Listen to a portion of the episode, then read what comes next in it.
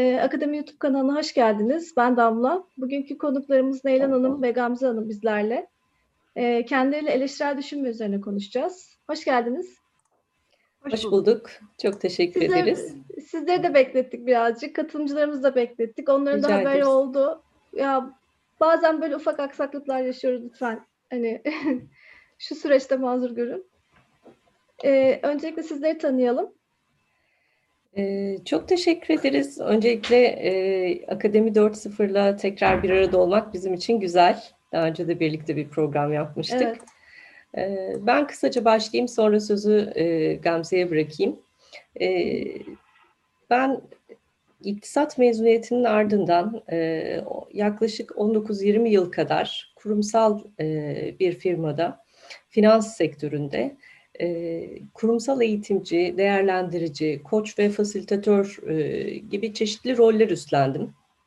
Ardından farklı ekiplere yöneticilik yaptım ve sonrasında bütün öğrendiklerimi, deneyimlerimi girişimciliğe dönüştürmek ve akademik çalışmalarıma yoğunlaşabilmek için bu kurumsal taraftaki çalışmalarımı sonlandırdım. E, Gamze ile birlikte Look for Talent firmasını kurduk ve e, burada da özellikle 21. yüzyıl yetkinlikleri üzerine çalışmaya başladık. Benim e, psikoloji yüksek lisans tezim de zaten bu konu üzerineydi. Şimdi o çalışmalarımı doktora düzeyinde devam ettiriyorum. Bir yandan da Look for Talent bünyesinde 21. yüzyıl yetkinlikleri nelerdir? Bunun tanıtımına, tespitine, kurumlara e, bu yeteneklerin e, kazandırılmasına ve sonra da geliştirilmesine yönelik çalışmalarla hizmet veriyoruz. E, verdiğimiz hizmetlerden bir kısmı psikometrik testlerin uygulanmasına dayanıyor. Bir kısmı danışmanlık ve eğitim kapsamında gerçekleşiyor. Bir yandan da Yeditepe Üniversitesi'nde yarı zamanlı öğretim görevlisi olarak insan kaynakları konusunda dersler veriyorum. Kısaca kendimi böyle tanıtmış olayım ve Gamze'ye sözü bırakayım. Merhabalar tekrar. Ben de e, kısaca bahsedeyim. Ben de 97 yılında üniversiteden, ODTÜ'den mezun oldum. E, sonrasında kurumsal hayatın içerisinde insan kaynakları alanında 21 yıl boyunca çalıştım.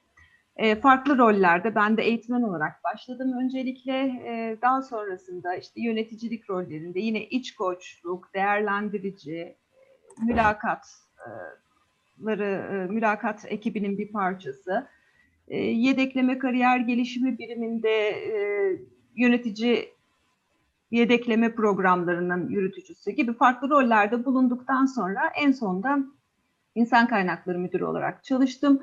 Dört buçuk yıl arkasından e, 2019 yılında ayrılarak Neylan'la birlikte yolumuza devam etmeye e, başladık. O günden beri de heyecanla çalışıyoruz. Teşekkürler bir kısa bilgilendirme için. Benim de bir bilgilendirmem olacak.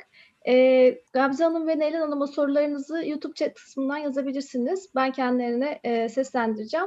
Artı en çok e, soru soranda ufak bir hediyemiz olacak. Onu da belirteyim. Ee, buyurun söz sizde. O zaman bugün neler e, konuşacağız? E, hızlıca bir içeriğin üzerinden giderek başlayabiliriz. E, tabii ki başlığımız eleştirel düşünme. Eleştirel düşünme nedir? Ne işe yarar? Nereden çıktı bu kavram? Bize ne kazandırır? İşte eleştirel düşünme e, bu arada çok kalıştırılan da bir kavram aynı zamanda. Ne değildirin de üzerinde duracağız. Arkasından birazcık aklımız nasıl çalışıyor buna bakacağız. E, buna bakarken aslında e, ne oluyor da biz dünyayı farklı algılıyoruz? İşte önümüze hangi engeller takılıyor? Medya, televizyon, internet, diğer çevresel kaynaklar bizim düşünce biçimimizi nasıl etkiliyor? Buna bakacağız. Sonra bakış açısı ve yöntemsel hataları e, konuşacağız. Algılarımız bizi nasıl yanıltı- yanıltıyor? Esassız varsayımlar ve önyargılarımız neler? Sonra bilmek, bilmek ne anlama gelir? Burada da neyi ne kadar biliyoruz? Bilginin önündeki engeller neler? Her zaman bilmek mümkün mü? E, kanıt nedir gibi konuların üzerinde e, duracağız. Arkasından da bir eleştirel düşünmeye ilişkin metodolojik bir e, yaklaşım e, sunacağız size. Ondan sonra da bitireceğiz. Evet. Şöyle e, hızlı bir başlangıç yapalım. Şimdi aslında insanoğlu tabii ki düşünmesiyle diğer canlılardan farklılaşıyor. Fakat e, baktığımız zaman milyonlarca yıl önce yaşamış olan Homo erectus gibi, Neandertal e, gibi atalarımızın yok olmasındaki en büyük sebep zihinsel becerilerini kullanamamış olmaları olarak karşımıza çıkıyor. Onlardan sonra gelen e, ve aslında fiziksel olarak e, onlardan çok daha zayıf olan Homo sapiens'in e, bugüne kadar gelebilmesi bu becerilerini kullanması sayesinde olabiliyor. Biz e, zihinsel beceriler dediğimiz zaman bunun içerisine e, aslında iki grup e, beceriden bahsediyoruz. Birincisi temel zihinsel beceriler. E, bu temel zihinsel beceriler bizim e, her birimizin farkında olmadan sürekli olarak kullandığı, e, gün içerisinde normal hayatımızı yaşarken e, bizi aslında e, işlevsel bir şekilde yöneten becerilerden bahsediyoruz. Nedir onlar?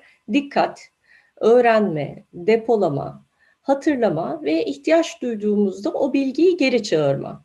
Bunlar temel zihinsel becerilerimiz. Fakat bir de üst düzey zihinsel becerilerden bahsediyoruz. Onlar ise e, analiz, sentez, problem çözme, eleştirel düşünme, karar verme, empati kurma, iletişim, hayal kurma, bilgiyi kodlama. Şimdi bunlar tabii beynimizin farklı fonksiyonları e, tarafından yerine getiriliyor ve bize gün içerisinde ihtiyaç duyduğumuz en temel e, işleri yapabilme, onun ötesinde bilişsel kapasitemizi daha derin kullanarak e, üretmeye yönelik, yönetmeye yönelik, yaratıcılığa yönelik bir takım performanslar ortaya koyma konusunda yardımcı oluyor. Peki, e, şimdi zihinsel beceriler deyince acaba aklımıza neler geliyor? Şöyle çok basit bir e, örnekle size açıklamaya çalışalım. E, burada çok basit bir matematiksel işlem var. Matematiğine güvenenler hızlıca e, zaten sonucu bulabilirler ve e, eğer isterlerse de bize yorum olarak yazabilirler.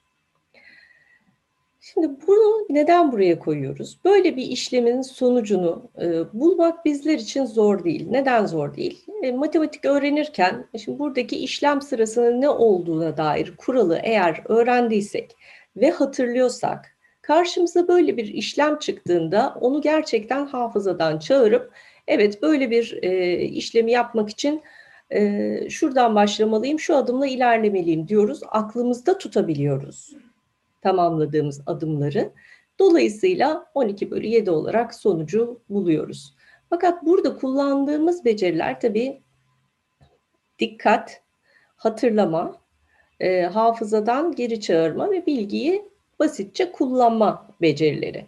Biraz daha farklı bir örnek üzerinden daha farklı bir şeyi konuşalım istiyoruz. Şimdi burada e, umarım net bir şekilde görünebiliyordur sizlere de.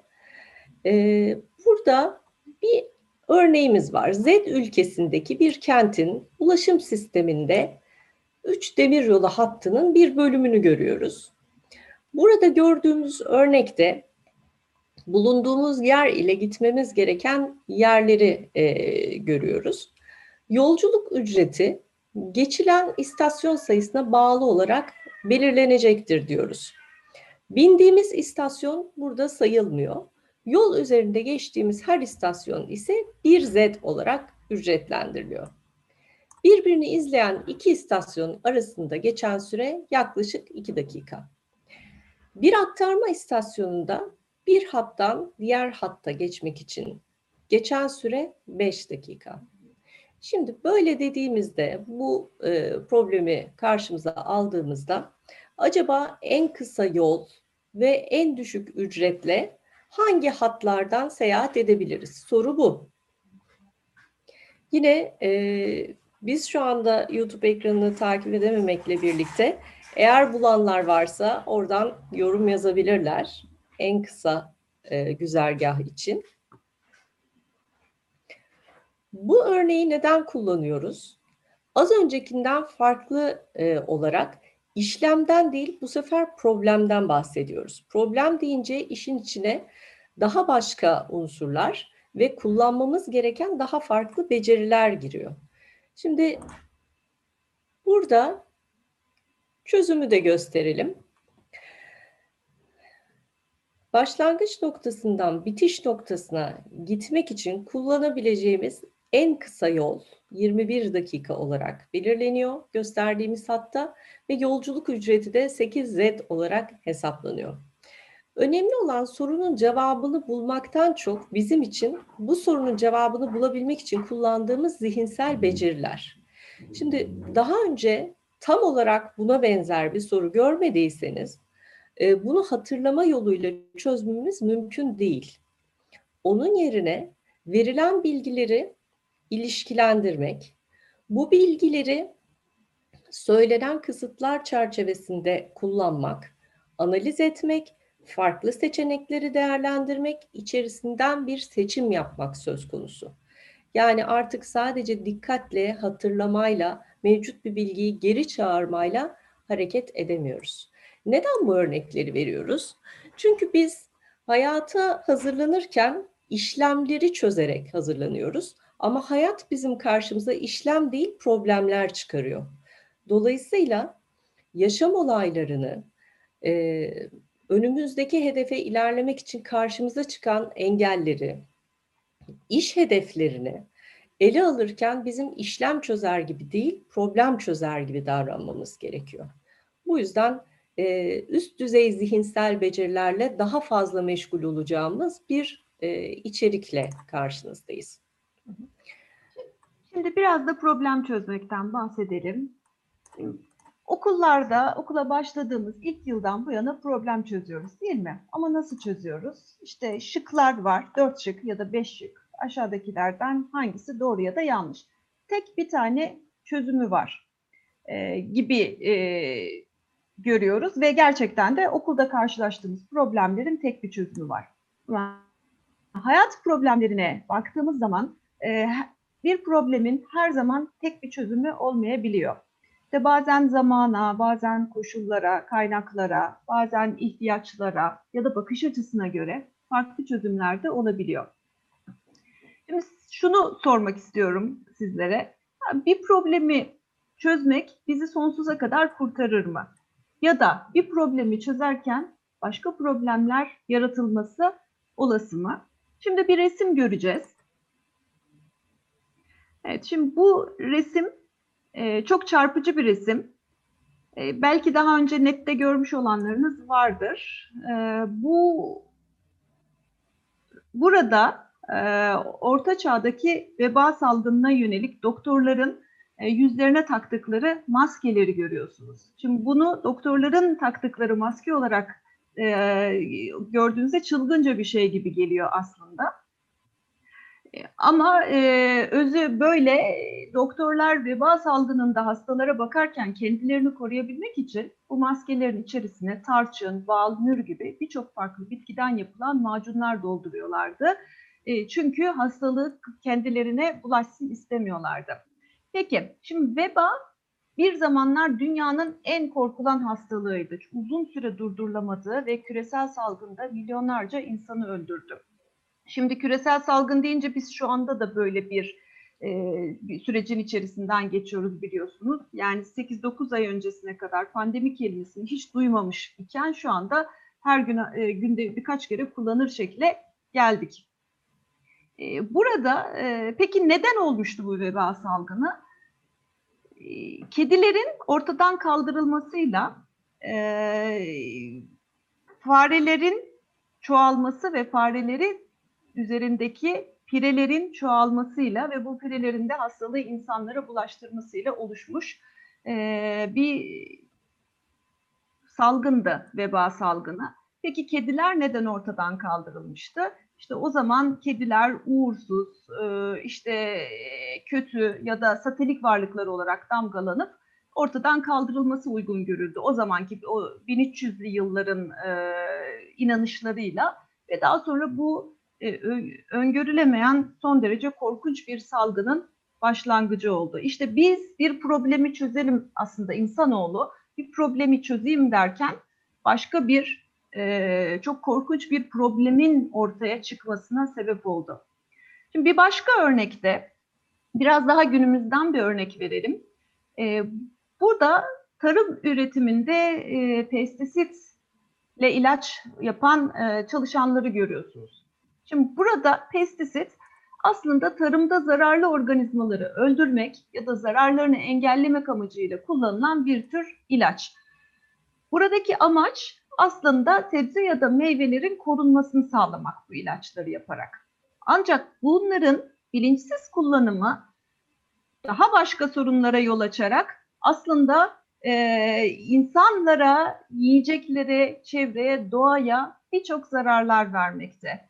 İşte hem hayvanlara, kuşlara, e, toprağa e, verdiği zararlarla aslında bizim işte insan olduğu için daha çok ve daha verimli sebze meyve üretebilmek, yiyeceğimizi çoğaltabilmek amacıyla başlayan e, bir çözüm yöntemi arkasında çok daha e, sıkıntılı sonuçlar doğurabiliyor. Yani özünde bir problem, hayat problemlerinin okuldaki şıklı problemler gibi tek bir doğru çözüm yok. Ve biz bu hayatın içerisinde yaşıyoruz. E, ve bu problemlere olabildiğince doğru e, so, olabildiğince doğru e, sonuçlar üretmek zorundayız. Bütün açılardan bakmak zorundayız. Bir problemi oluştururken başka bir e, çözerken başka bir problem yaratmamalıyız. İşte eleştirel düşünmenin mantığı buradan geliyor. Birazcık da dünyaya bakalım. E, şimdi dünyada ne oluyor?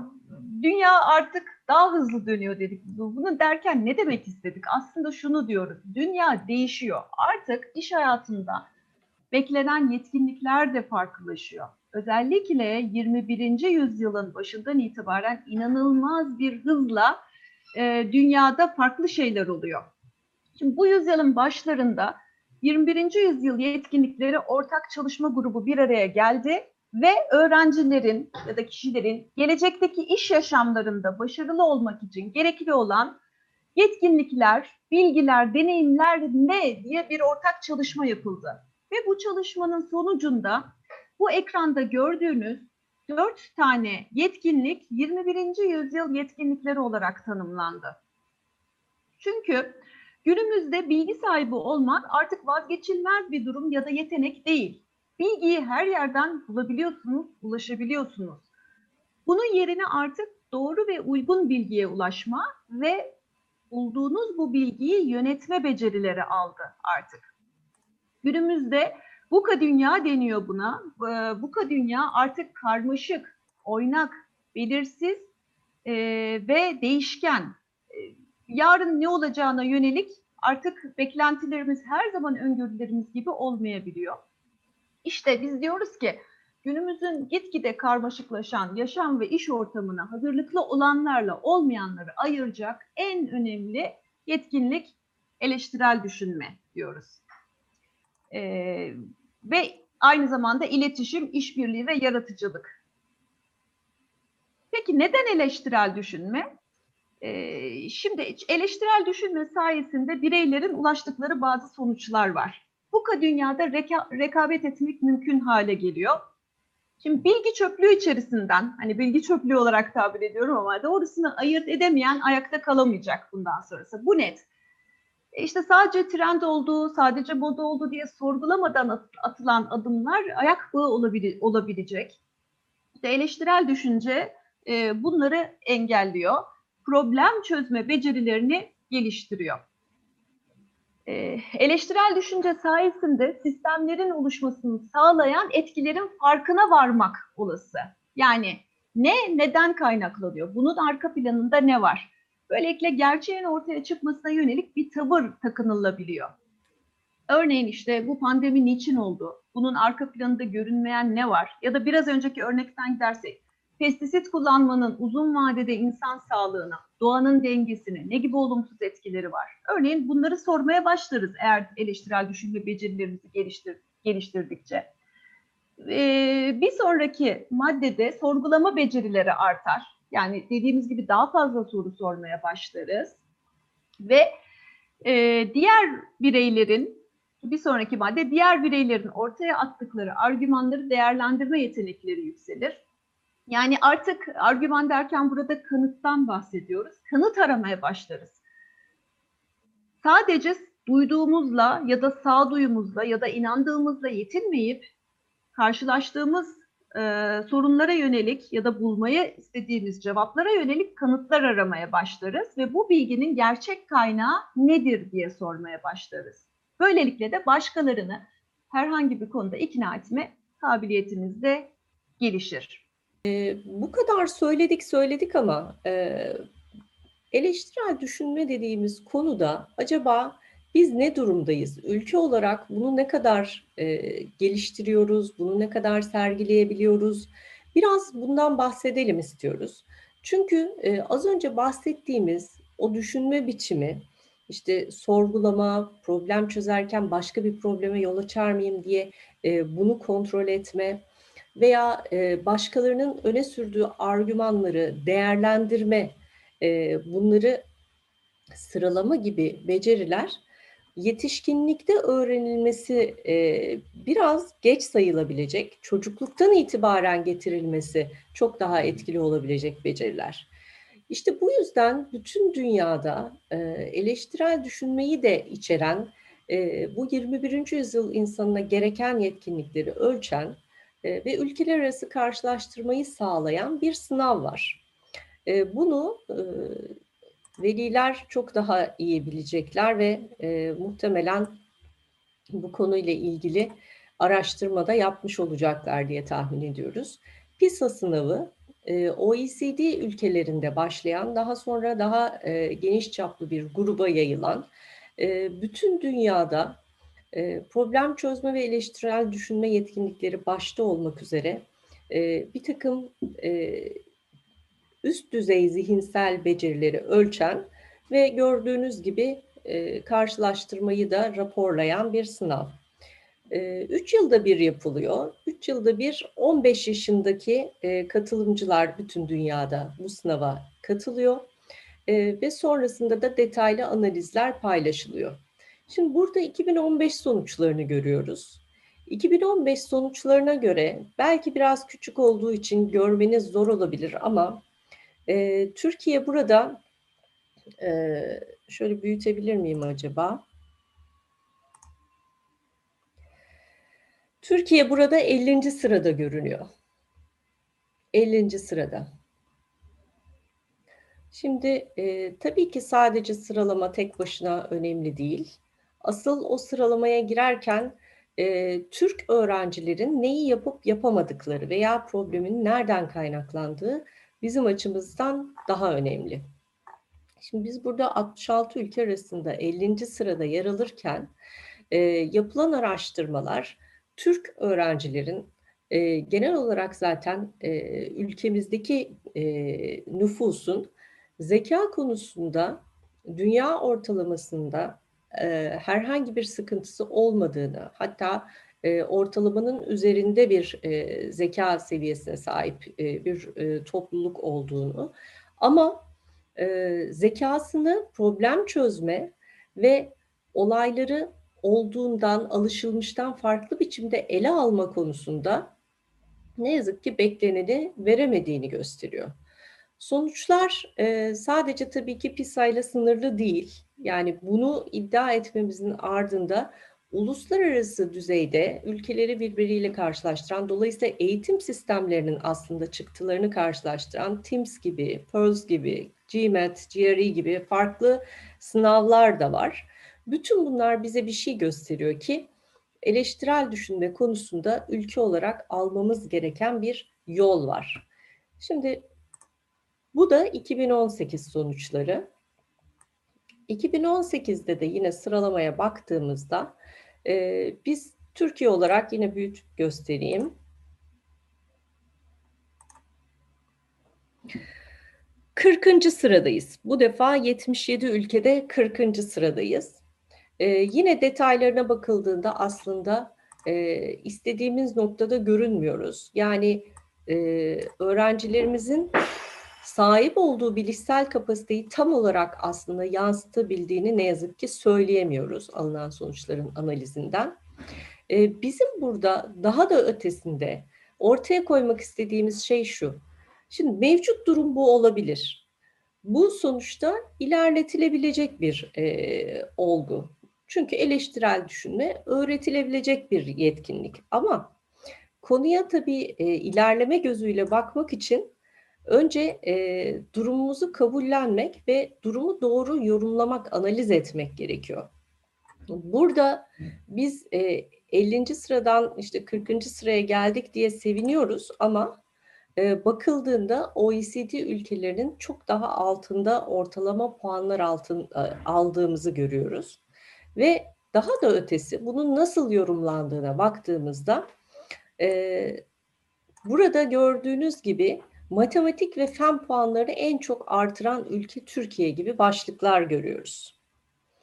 E, şimdi buradaki bize göre e, değişmesi gereken algı şu.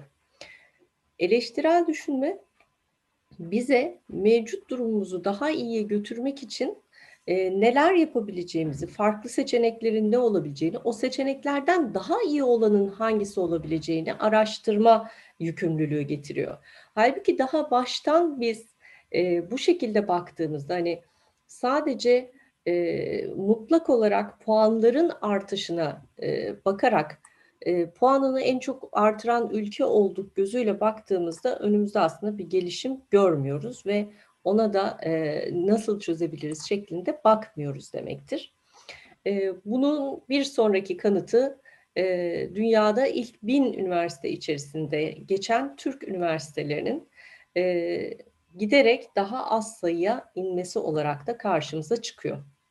Şimdi bunlar biraz böyle iç karartıcı veriler gibi görünse de aslında e, bizim söylemek istediğimiz şey e, üzülelim e, durumumuza bu şekilde razı olalım değil.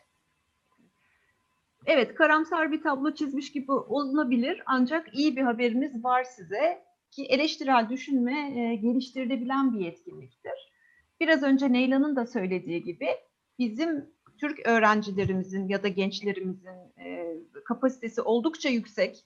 Eğer bu konuda da gerekli eğitimi alabilirlerse, eleştirel düşünmeye yönelik doğru yaklaşımları öğrenirlerse bunları kullanabilme e, becerilerinin hızla artması söz konusu olacak olacaktır. Ülkemizde de aslında e, son yıllarda yavaş yavaş e, bilinç artmaya başladı. İşte e, bazı müfredatlara bazı programlar eklendi üniversite müfredatlarına, lise ya da daha e, oku, ortaokul e, müfredatlarına da seçmeli dersler olarak eleştirel düşünme eklenmeye başladı. Biz bu konuda çok araştırma yaptık. Bu konuda akademisyenlerle görüştük. E, tabii burada önemli bir hususlardan bir tanesi de e, bu konuları aktaracak olan kişilerin bu konudaki e, yeterliliği. Bu da gitgide gelişecek çünkü şu anda e, yeni e, başlanmış durumda aslında. Yani bunu aktaracak olan eğitmenlerin de bu konuda gelişmesi gerekiyor ve bu alanda uzmanlaşması gerekiyor. E, şu noktada bizim görebildiğimiz e, üniversitelerde e, genellikle bazı akademisyenlerin bu konuyla görevlendirildikleri ve devam ettikleri şeklinde. Bu eleştirel düşünme öğretmenin belirli bir metodolojisi ve bir tekniği var. Diyelim bundan da aslında sunumun sonuna doğru bahsedeceğiz. Şimdi burada tabii bir tanımına girelim e, bu kadar şeyi söyledikten sonra. Eleştirel düşünme nedir? Şimdi Kitabi tanımı iddialar ve kanıtlar hakkında bilgilendirici ve değerlendirici hükümlere varma yeteneği. Ee, böyle deyince çok anlaşılabilir olmuyor ama şöyle biraz daha açıklayalım.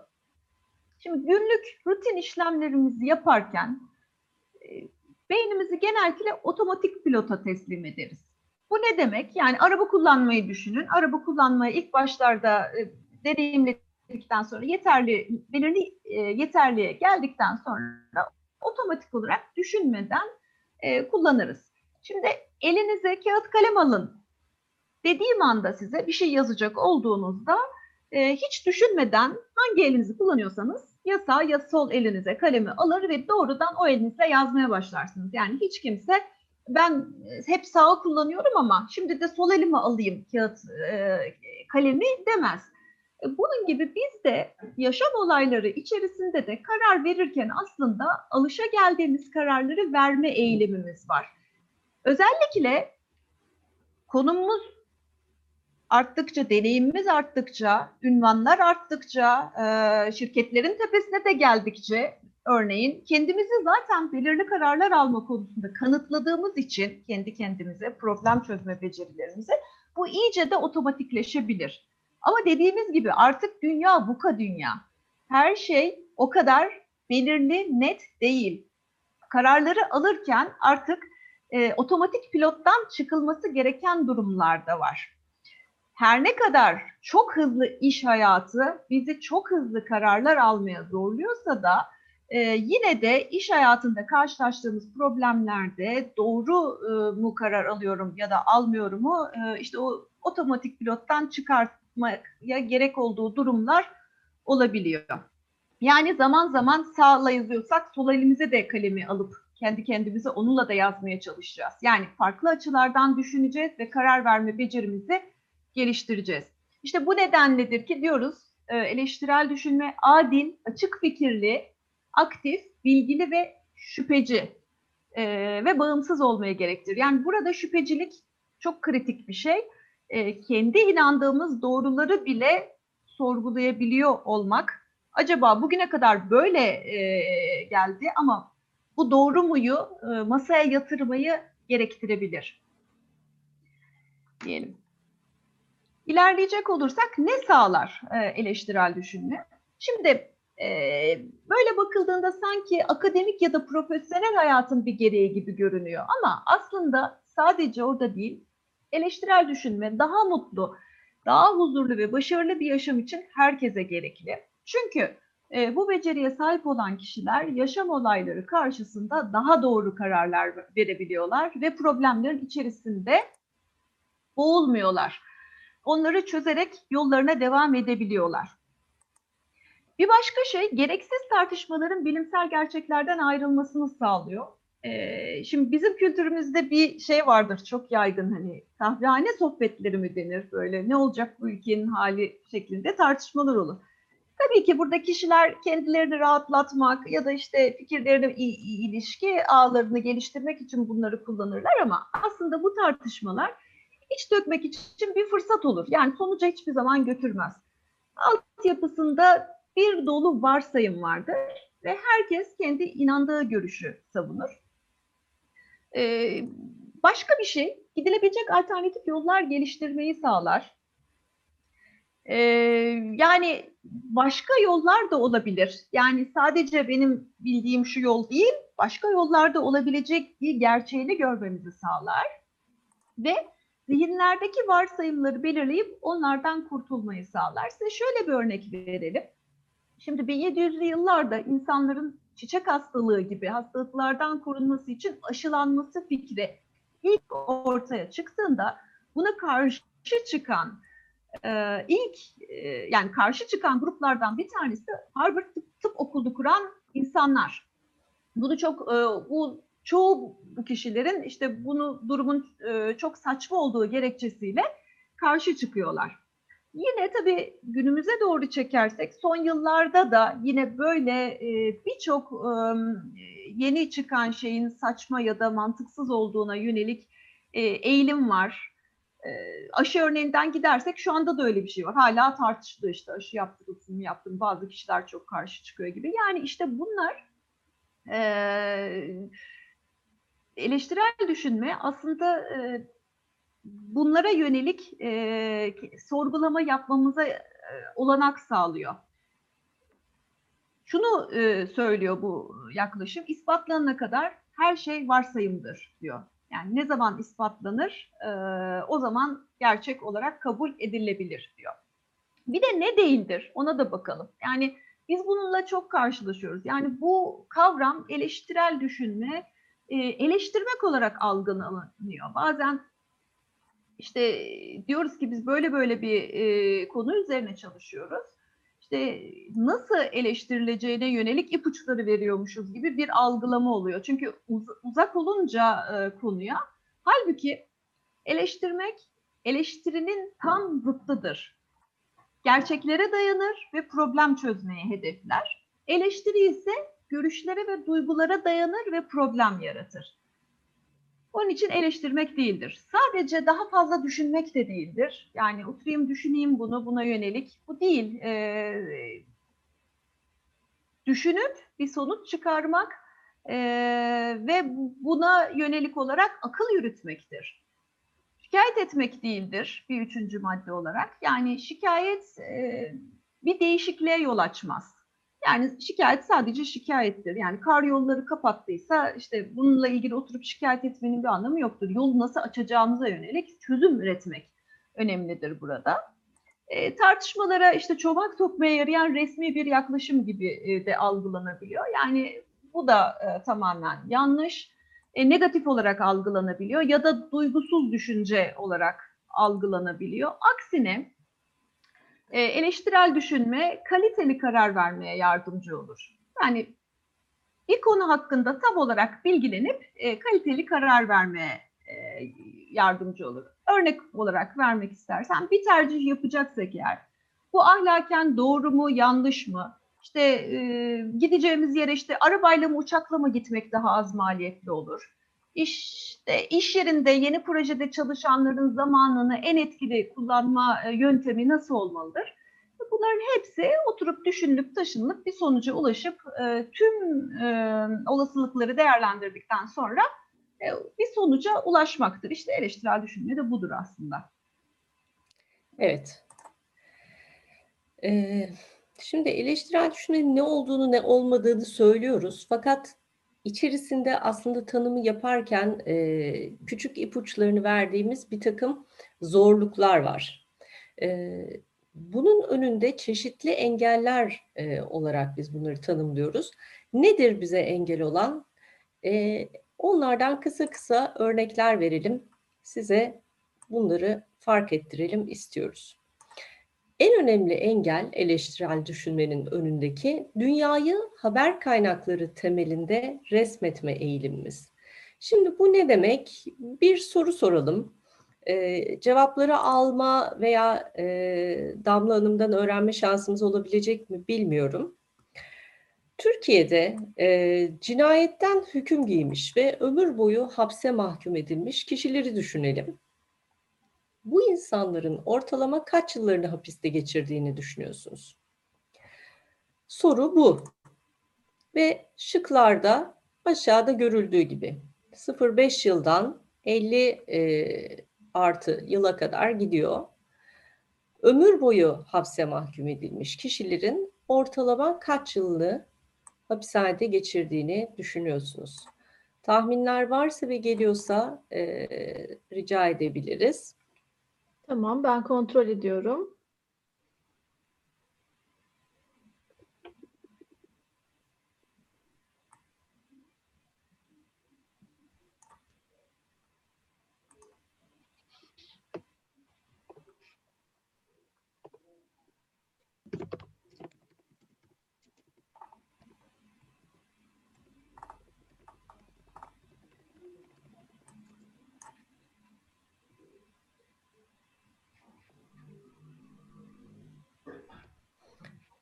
Evet, Damla Hanım var mı tahminler? Ee, Ayşenur Hanım 50 yıl olabilir demiş. Hı hı.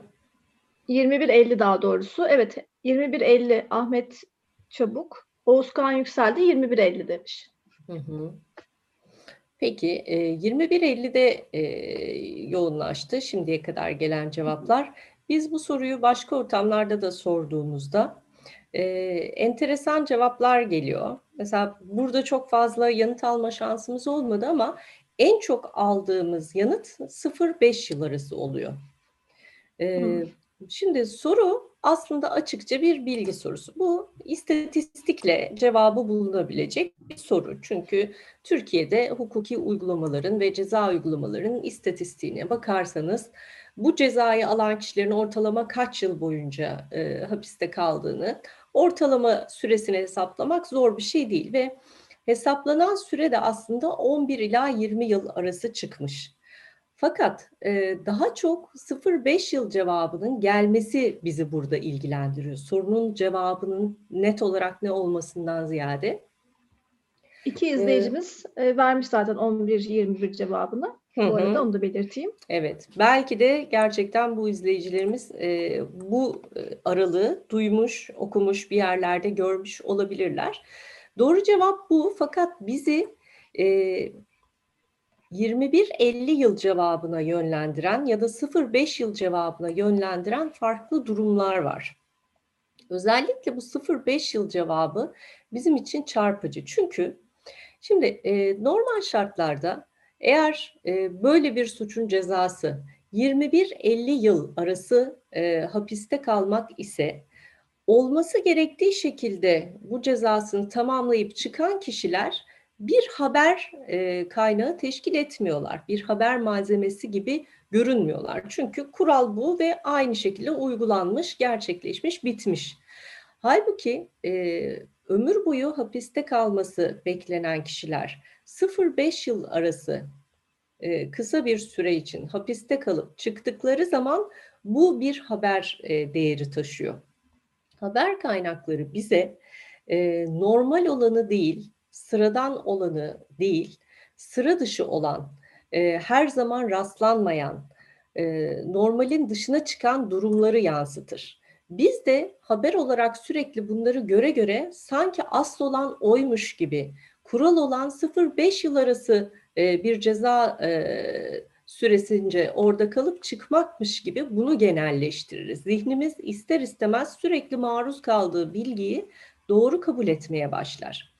Dolayısıyla e, eğer buna ilişkin yapılmış sağlam bir istatistik e, görmüyorsak, buna ilişkin yetkili husus yetkili kurumlarda yayınlanmış bir rapor incelemiyorsak, orada gördüğümüz bilgiler e, kendi algımız çerçevesinde genellemelere dönüşür ve bizi dünyayı olduğu gibi değil, gördüğümüz gibi algılama tarafına götürür. E, buradan tabii istatistik e, bir delil sayılır mı? E, veya işte ortalama demek e, bize işin aslını tam olarak ne olduğunu anlatır mı? E, onu da tartışabiliriz. Çünkü yani istatistiğin bize gösterdiği şeyleri nasıl yorumladığımız ve bağlamı nasıl ele aldığımız daha önemli. Ee, şu anda istatistiksel olarak piyasada bulunan binek araçlar ortalama 3 kapılıdır. Neden? Çünkü 2 kapılı e, ve 4 kapılı araçlar ağırlıklı olarak satıldığına göre bunun ortalamasını alırsak ortalama 3 kapılı araçların daha çok satıldığını söylemek gibi bir yanılgıya düşeriz. İstatistiği dümdüz okumaya çalıştığımızda bu bizi aslında bir yere götürmez. Ya da bir ayağım 60 derece sıcaklıkta, diğer ayağım 10 derece sıcaklıkta bir suyla dolu kovadaysa ortalama olarak termal konforum sağlanmış denilebilir. Halbuki e, bakıldığında bu e, ortalamayla açıklanamayacak düzeyde detay gerektiren bir e, basit incelemedir. En e, yalın konuda bile aslında sadece istatistiğe bakarak, hele de ortalamalara bakarak karar vermek bizi yanlışa götürüyor. Bir diğer engel e, yine dünyayı filmler, televizyon, reklamlar, dergiler bazında resmetmek. Dünyayı bu şekilde algılamak. Şimdi bir içinde yaşadığımız dünya var. Bir de bize sunulan haber kaynakları tarafından dijital mecralarda sunulan dünya var. Ee, biz bunu hayal ediyoruz ama e, gittiğimizde tepsimize ikincisi geliyor. Şimdi e, bu da neye yol açıyor? Haber kaynakları tarafından e, ya da e, bizi etkilemeye yönelik çalışan bütün mecralar tarafından kurgulanmış olan sansasyonel bir şekilde sunulan materyale e, gerçekmiş gibi inandığımızda aslında e, dünyayı olduğu gibi değil, bize gösterildiği gibi, hayal etmemizi istedikleri gibi algılamış oluyoruz. Bu aslında birçok insanın sınav notları, işte fiziksel görünüşü, zeka katsayısı, e, okul başarısı, e, iş hayatında gelebildiği kademe vesaire e, gibi unsurlarla karşılaştırmalara ve e, en nihayetinde hiçbir şeyin aslında e, ölçülemedikten sonra, karşılaştıramadıktan sonra değeri olmadığı noktasına kadar götürebiliyor. Bir diğer husus engellerden bahsederken aşırı basitleştirme yaklaşımı. Şimdi e, biz gerçek bir kelebeği e, böyle görüyoruz ama ifade etmeye çalıştığımızda sağdaki şekle e, benzetiyoruz. Neden? Evet bazı şeyleri özellikle bu VUCA dünyadaki karmaşayı e, basitleştirmek, sadeleştirmek, anlamayı ve yönetmeyi kolaylaştırıcı bir yol. Fakat aşırı basitleştirmek detayları dolayısıyla fark yaratacak unsurları kaybetmekle sonuçlanabiliyor. Şimdi e, burada mesela öğrenciler e, sınavdan bekledikleri notu alamadıklarında öğretmen zaten öğretemedi. Veya işte e, hoca bana taktı ya da e, ben zaten bu konuyu anlamıyorum gibi bir unsura bağladıkları zaman orada bir ilerleme yolu çizmek, devam etmek mümkün olmuyor. Veya işte e, erkekler basittir, kadınlar anlaşılmaz. Bunu böyle ortaya koyduğumuz zaman e, kadın erkek ilişkilerine e, daha derinden bakma şansımızı aslında otomatik olarak e, kaybetmiş oluyoruz. Ya da çabalarsan her şeyi başarabilirsin. Çok istersen olur. Hayır, yani dünya çok istediğimizde e, bir şeylerin olabildiği bir yer değil. E, sadece çok istemenin yeterli olabildiği bir ortam değil. Dolayısıyla e, herhangi bir konuda olayı aşırı basite indirgemek e, belki algılamayı veya onunla e, baş etmeyi kolaylaştırıyor gibi görünse de gerçekçi çözümler bulmayı engelleyen bir husus. Evet, bir diğeri aceleci sonuç. Şimdi olayların karmaşıklığına dikkat etmek eleştirel düşünmenin e, önemli başlangıcıdır. Eğer e, biz başlangıçtan itibaren karmaşaya, detaylara, farklı olabilecek alanlara meraklıysak, e, bunlarla il, e, ilişkili düşünmek üzere çaba gösteriyorsak bu yolda ilerleyebiliriz. Ama e, hemen çözüm bulayım, anında işte cevabı yapıştırayım. İlk bulduğum şeyle, seçenekle ilerleyeyim, bir an önce bitsin ve hemen sıradaki yeni işe geçeyim diye hareket ettiğimizde o zaman aslında e, birçok fırsatı kaçırabiliyoruz veya hataya hızlı bir şekilde hataya düşebiliyoruz. Hafta sonunu kimle geçirmek istersiniz? A. Eşinizle mi? B. Şimdi burada e, çok kesin bir e, karar var, çok keskin bir sonuç var.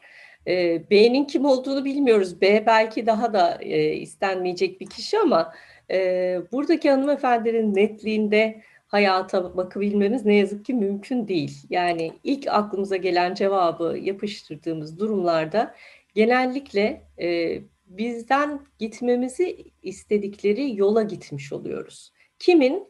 Bize bir şey satmaya çalışan, bizi herhangi bir konuda yanıltmaya çalışan veya bizi bir konuda ikna etmeye çalışan e, kesimlerin. Evet, bir diğer husus eleştirel düşünmenin önündeki engellerde e, hata yapmaktan yani denemekten korkmak. En önemli engellerimizden bir tanesi korku. E, dünya giderek herkesin e, çok şık, bütün sofraların e, çok bereketli, bütün tatillerin muhteşem, partilerin e, eğlenceli, okulların e, başarılı, e, insanların e, fiziksel olarak kusursuz olduğu bir şekilde görünüyor. Nerede? E, özellikle sosyal medyada. Halbuki e, dünya bu şekilde görünmeye ve gösterilmeye devam ettiğinde e, hata yapmak, bir konuda eksik olmak, e, bir şeyi başaramamış olmak veya deneyip e, sonuç alamamak gibi e, hususlardan giderek geri durmaya başlıyoruz. E, burada sormak istediğimiz soru şu. Hata yapmadan becerebildiğiniz, öğrenebildiğiniz önemli bir e, husus oldu mu? Yani en basiti bunun bisiklete binmektir. Bisiklete binmeyi bile düşe düşe öğreniriz. E, bir bebek yürümeyi binlerce defa düştükten sonra öğreniyor. Yani sadece kasları değil zihni de bunu öğreniyor. Aslına bakarsanız denemeden, hata yapmadan öğrenebildiğimiz değerli bir beceri bulunmuyor. Dolayısıyla hata yapmaya e, yani bu sabit e, bakış açısından gelişime yönelik zihniyete geçmemiz bizim e, bu engeli kaldırabilmemiz için bilinçli olarak e, tercih etmemiz gereken yol. Evet, yine engelleri konuşurken e, iki husustan daha bahsetmek istiyoruz. Önceki kararların ve geçmiş deneyimlerin etkisi. E, Gamze e, iş hayatında özellikle üst kademelere gelmekten bahsetti. Şimdi bir konuda e, konunun acemisiyken daha özgürce soru sorarken, özgürce hata yapma cesareti gösterebilirken, e, o konuda uzmanlaştıkça ve uzmanlığımız bilinir oldukça, o konuda danışılan kişi olmaya başladıkça, e, geçmiş kararlarımızın e, adeta esiri olabiliyoruz. Yeni bir şey denemekten, bir uzman olarak hata yapmaktan, bir uzman olarak bilmiyorum demekten e, geri durabiliyoruz. Dolayısıyla daha önce elde ettiğimiz başarıların e, veya aldığımız kararların olumlu sonuçlarının bizi e, ele geçirmesine, başka bir şey denemekten alıkoymasına engel olmak kolay olmayan bir çaba gerektiriyor. Tabii ki bunun yanında bir de ben merkezcilik var. E, eğer olayları e, en iyi algılayan, en iyi e, yargılayan ve en doğru sonuçlara varan kişi olduğumuzu düşünüyorsak, kendi düşüncelerimizi dönüp de acaba yanılmış olabilir miyim? Bundan daha etkili bir düşünce üretebilir miydim diye bakmak çok kolay değil. Dolayısıyla ben merkezcilik e, eleştirel düşünmenin önündeki ciddi bir engel. Şimdi biraz da e, bakış açısı ve yöntemsel hatalara bakalım. Yani biraz kendi içimize dönelim. Burada karşılaştığımız temel sorunlardan bir tanesi benimki daha iyi yaklaşımı. Şimdi e, kendi sahip olduklarımızı başkalarının sahip olduklarından daha çok sevmemiz e, doğal görünebilir. Yani sahip olduklarımız aslında bizim uzantılarımızdır. Şöyle örnek verelim.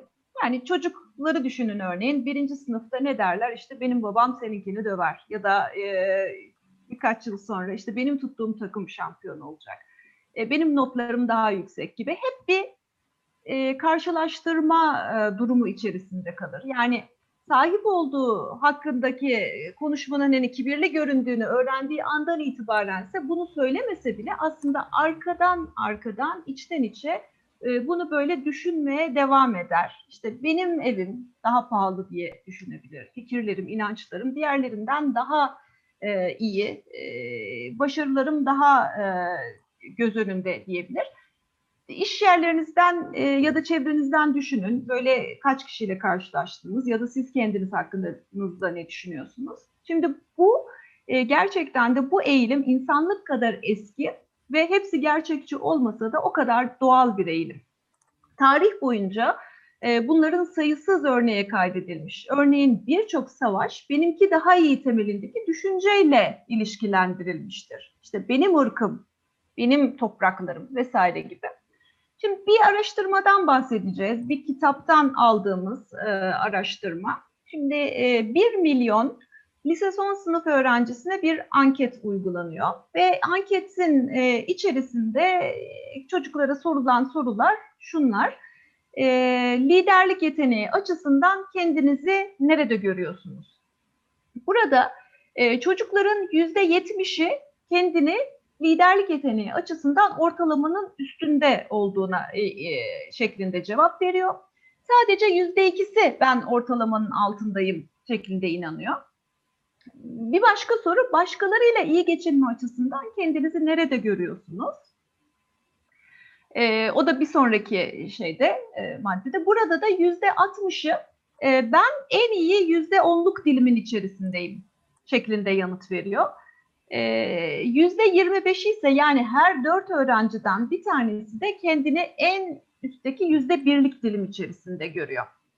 Şimdi e, buradan nereye varmaya çalışıyoruz? Aslında benimki daha iyi temelindeki düşünme eleştirel düşünürler için en temel sorun. Denetimsiz kaldığında algıyı bozup yargıya zarar verebilir bu durum. Peki ne yapalım? Yani iki veya daha fazla fikrin rekabet halinde olduğu bir durumlarda genellikle bunlardan bir tanesi daha mantıklı ve daha kanıtlarla desteklenmiş durumdadır. Dolayısıyla e, eğer iyi bir eleştirel düşünür ya da bu yolda ilerleyen, iyi olmaya e, gayret eden bir kişi e, burada tam olarak bütün fikirleri değerlendirdikten sonra nihai sonucuna ulaşır diyoruz. Yani direkt ilk olarak evet benim düşüncem ya da benim bildiğim iyi demek yerine önce bütün fikirleri değerlendirir ve ondan sonra nihai sonuca ulaşır. Bir başka e, bakış açısı ve yöntemsel hatalarsa esassız varsayımlar. Şimdi varsayım dediğimiz şey bilinçli bir düşünme tarafından üretilmeyip sadece doğru kabul edilen fikirlerdir. Şimdi varsayımlar aslında son derece doğal. Yani hayatımızda olmasa hayatımızı kolaylaştıran bir şey. Örneğin şöyle söyleyeyim yani trafiğe çıkıyoruz her gün hepimiz arabayla kırmızı ışık olduğunda bütün arabaların duracağını varsayıyoruz. Ya da yayaysak işte kırmızı araçlar duracak biz de geçeceğiz gibi. Yani bunu varsaymazsak zaten dışarıya çıkıp e, hiçbir şey yapamayız. Yani hava bulutluysa, çok e, bulutluysa biraz sonra yağmur yağacağını varsayarız. Yanımıza şemsiye alırız gibi. Bunlar e, sürekli günün içerisinde bunların içerisindeyiz. Ancak e, buradaki bizim bahsetmek istediğimiz e, şey esassız olan varsayımlar. Yani bizim gerçek zannettiğimiz varsayımlar. İşte bunları e, gerçek bilgiden ayırt edebilmek, kararlarımızı verirken de yani yanlışla doğru arasından karar e, verirken bu varsayımları e, ayırt edebilmek doğru karar verebilmenin ya da doğru problem, problemi doğru çözebilmenin en kritik hususlarından birisidir. Şunu da söyleyelim, varsayımlar ve inançlar neredeyse otomatik olarak çalışırlar ve bu sayede gerçekten kontrol etmeden bunları doğru zannederiz. Yani bir süre sonra hepsini doğru zannederiz. Her kırmızı ışıkta araç duracak zannederiz ama bir gün olur ki bir kırmızı ışıkta biri durmaz ve araçlar karşı karşıya gelir. Ondan sonra bir dahaki sefer trafiğe çıktığımızda buna daha çok dikkat etmeye başlarız. Şimdi bir örnek izleyeceğiz birazdan. Aslında varsayımların e, bir koskoca bir şirkete e, nasıl bir sonuç ürettiğine yönelik isterseniz önce izleyelim ondan sonra da üzerinden konuşalım.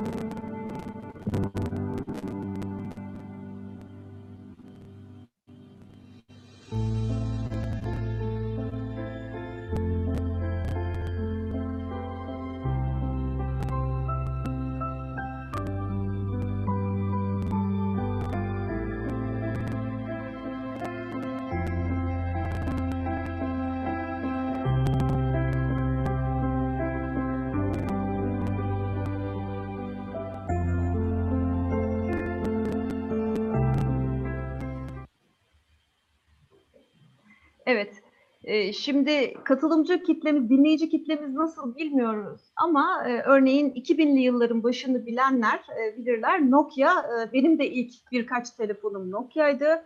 Çok büyük bir şirketti. En güçlü telefon üreticisiydi Nokia bir zamanlar.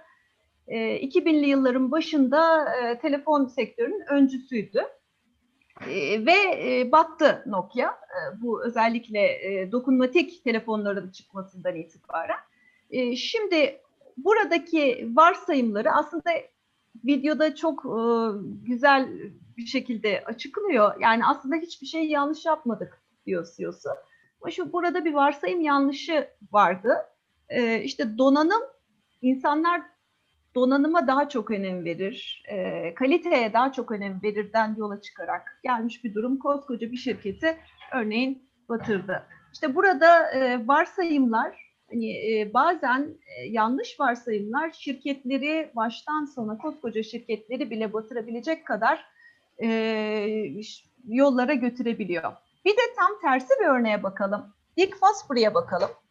Bu da e, çok enteresan bir e, olay. E, Oregon State Üniversitesi öğrencisi 21 yaşında Dick Fosbury. O güne kadar e, bir yüksek atlama e, sporcusu. Şimdi o zamana kadar yüksek atlamalar cirit üzerinden böyle yüzüstü olarak e, yapılır imiş. 1968 yılında olimpiyatlarda öyle bir atlayış yapıyor ki bu ekranda gördüğünüz şekliyle olimpiyat e, olimpiyat şampiyonu oluyor ve bununla da kalmayıp dünyada yüksek atlama tekniğini tamamen değiştiriyor. Çünkü anatomiye göre e, bu şekilde sırt üstü olarak atlanıldığında 2.05 gibi bir e, yüksekliğin üzerinden e, atlayabiliyor E, ve e, hani bu zamana kadar yüzüstü atlamayla yapılamayacak yani anatominin izin vermeyeceği, yerçekimin izin vermeyeceği şekliyle e, bir rekoru kırıyor. Şimdi burada atlayış şekline kimse itiraz edemiyor. Çünkü burada sırt üstü atlanmayacak diye bir kural yok o zamana kadar. Böyle yazılmış bir teknik, kural bir teknik yok. Ve o güne kadar herkes yüzüstü atlanması gerektiğine ilişkin varsayımla böyle geliyor. Zaten böyle yapılır diye hazırlandığı için. Ee, işte Dick Fosbury ismini Fosbury tekniği denilen bir tekniğe yazdıracak kadar e, bir değişim yaratıyor. Varsayımı, e, yaratıcılığıyla varsayımı ortadan kaldırıyor. Bir başka e, bakış açısı ve yöntemsel hatalarsa ön yargılar. Şimdi e, değişime karşı ön yargılı olmanın başlıca sebeplerinden birisi de benimki daha iyi bakışı demiştik. Ben iki slide önce bunu söylemiştik. Şimdi ön yargılarımız e, biz farkında olmadan oluşuyor aslında. Yani e, düşünme tercihimiz yani bizi kendi fikirlerimizdeki kusurları görmekten alıkoyabiliyor. Ve başkalarının fikirlerini fark edip onlardan istifa etmekten, istifade etmekten de al, alıkoyabiliyor. İşte bazen gururumuz düşünme hatalarımızı fark etmemizi engelleyebiliyor. Ve biz e, hiç farkında olmadan e, kendi inandıklarımız bizim gerçeğimiz haline dönüşüyor. Ve Özür dilerim.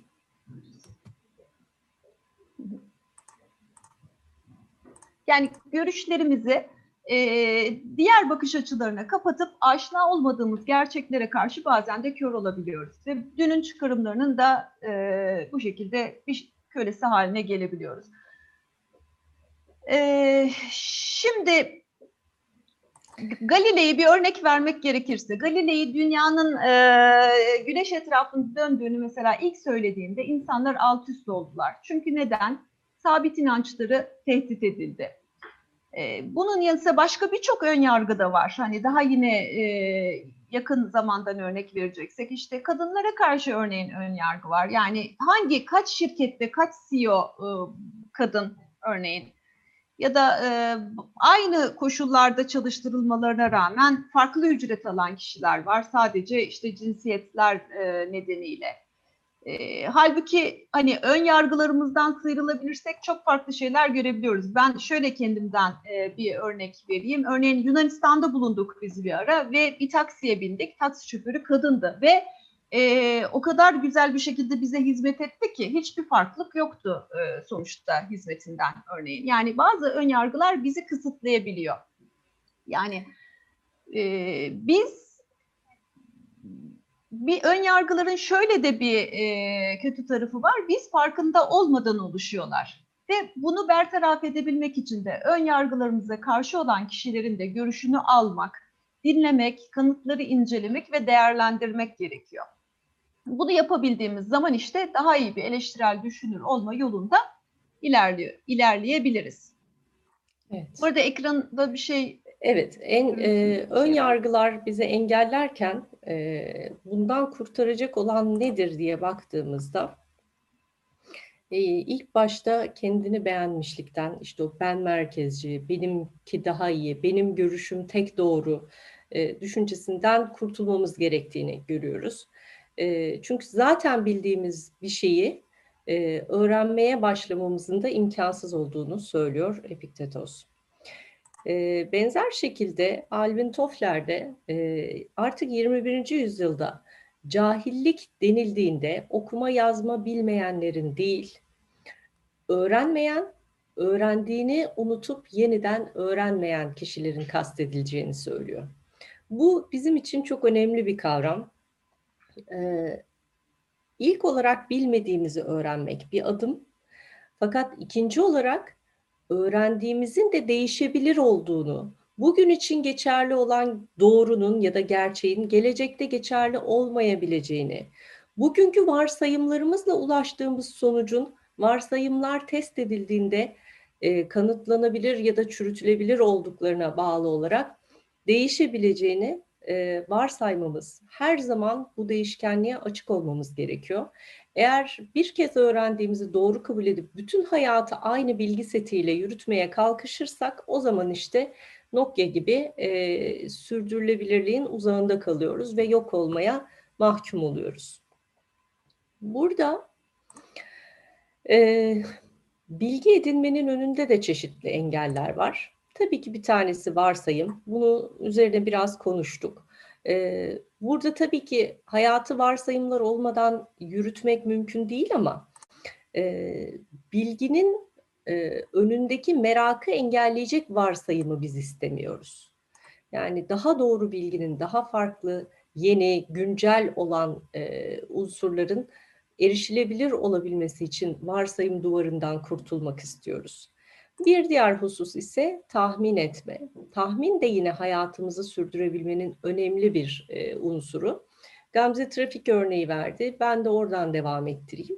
Şimdi yaya olarak bir yolda karşıdan karşıya geçeceğimiz zaman yoldan e, gelmekte olan aracın hızıyla aramızdaki mesafenin ne kadar sürede kapanacağını, dolayısıyla o sürede karşıya geçip geçemeyeceğimizi ya da bekleyip daha sonra geçmemiz gerektiğini kararlaştırırken kafamızdan bir takım tahmini hesaplar yapıyoruz. E, farkında bile olmadan bunu yapıyoruz. E, o tahminle hareket etmek hayatın genel akışı içerisinde zaten bir zorunluluk. Fakat tahminlerimizi e, doğru bir kaynakmış gibi özellikle önemli kritik kararlar alırken e, önde tutmak bilmediğimizi itiraf etmek yerine ön seziye bağlı olarak iddiada bulunmak bizi doğruluğa ulaşmaktan baştan itibaren alıkoymuş oluyor. Oysa henüz bilmediğimiz veya yeterince bilmediğimiz bir konuda bunu itiraf etmek, iyi niyet, kendini dizginleme e, ve entelektüel e, dürüstlük göstergesidir diyoruz. Bunlar e, bugünün dünyasında itiraf etmesi, belki söylemesi zor gelen e, hususlar. Bilmiyorum veya şu anda yeterince bilmiyorum demek. E, fakat insanın zayıf değil, aslında güçlü yanını gösteriyor. Çünkü bilmediğini itiraf etmekle aslında öğrenme başlayabiliyor. Burada yine bir e, kısa videomuz var. İzletmek istiyoruz.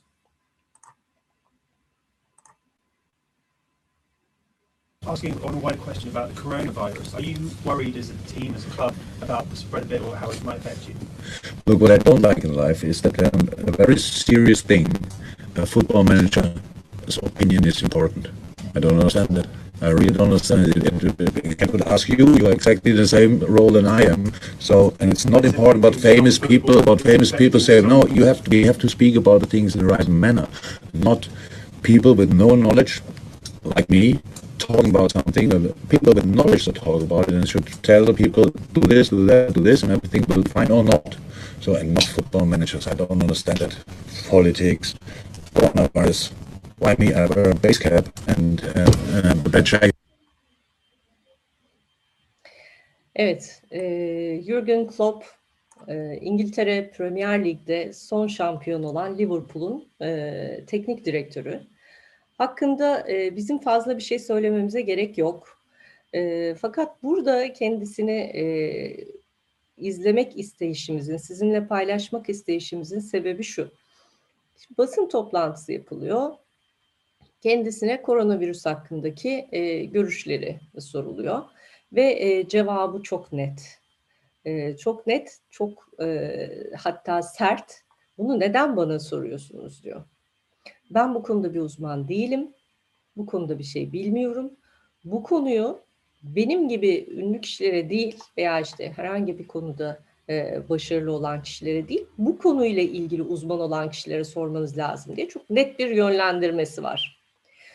E, biz ne yazık ki e, koronavirüs başta olmak üzere şu anda en yeni örnek bu. içinde yaşadığımız hala e, mücadelesini verdiğimiz gerçeklik bu. Özellikle bu dönemde daha fazla örneğini gördüğümüz fakat her dönem içerisinde e, çeşitli örneklerine rastladığımız bir duruma dikkat çekmek istiyoruz. Sosyal medyada çok sayıda takipçisi olan, herhangi bir e, vasfıyla, herhangi bir vasfıyla bir şekilde ünlü olan, sanat, spor ya da iş dünyası gibi kendi alanında başarılı olan e, ya da toplumun geneli tarafından önemli görülen bir takım pozisyonlarda yer alan kişiler hangi konuda olursa olsun otoriteymiş gibi davranabiliyorlar.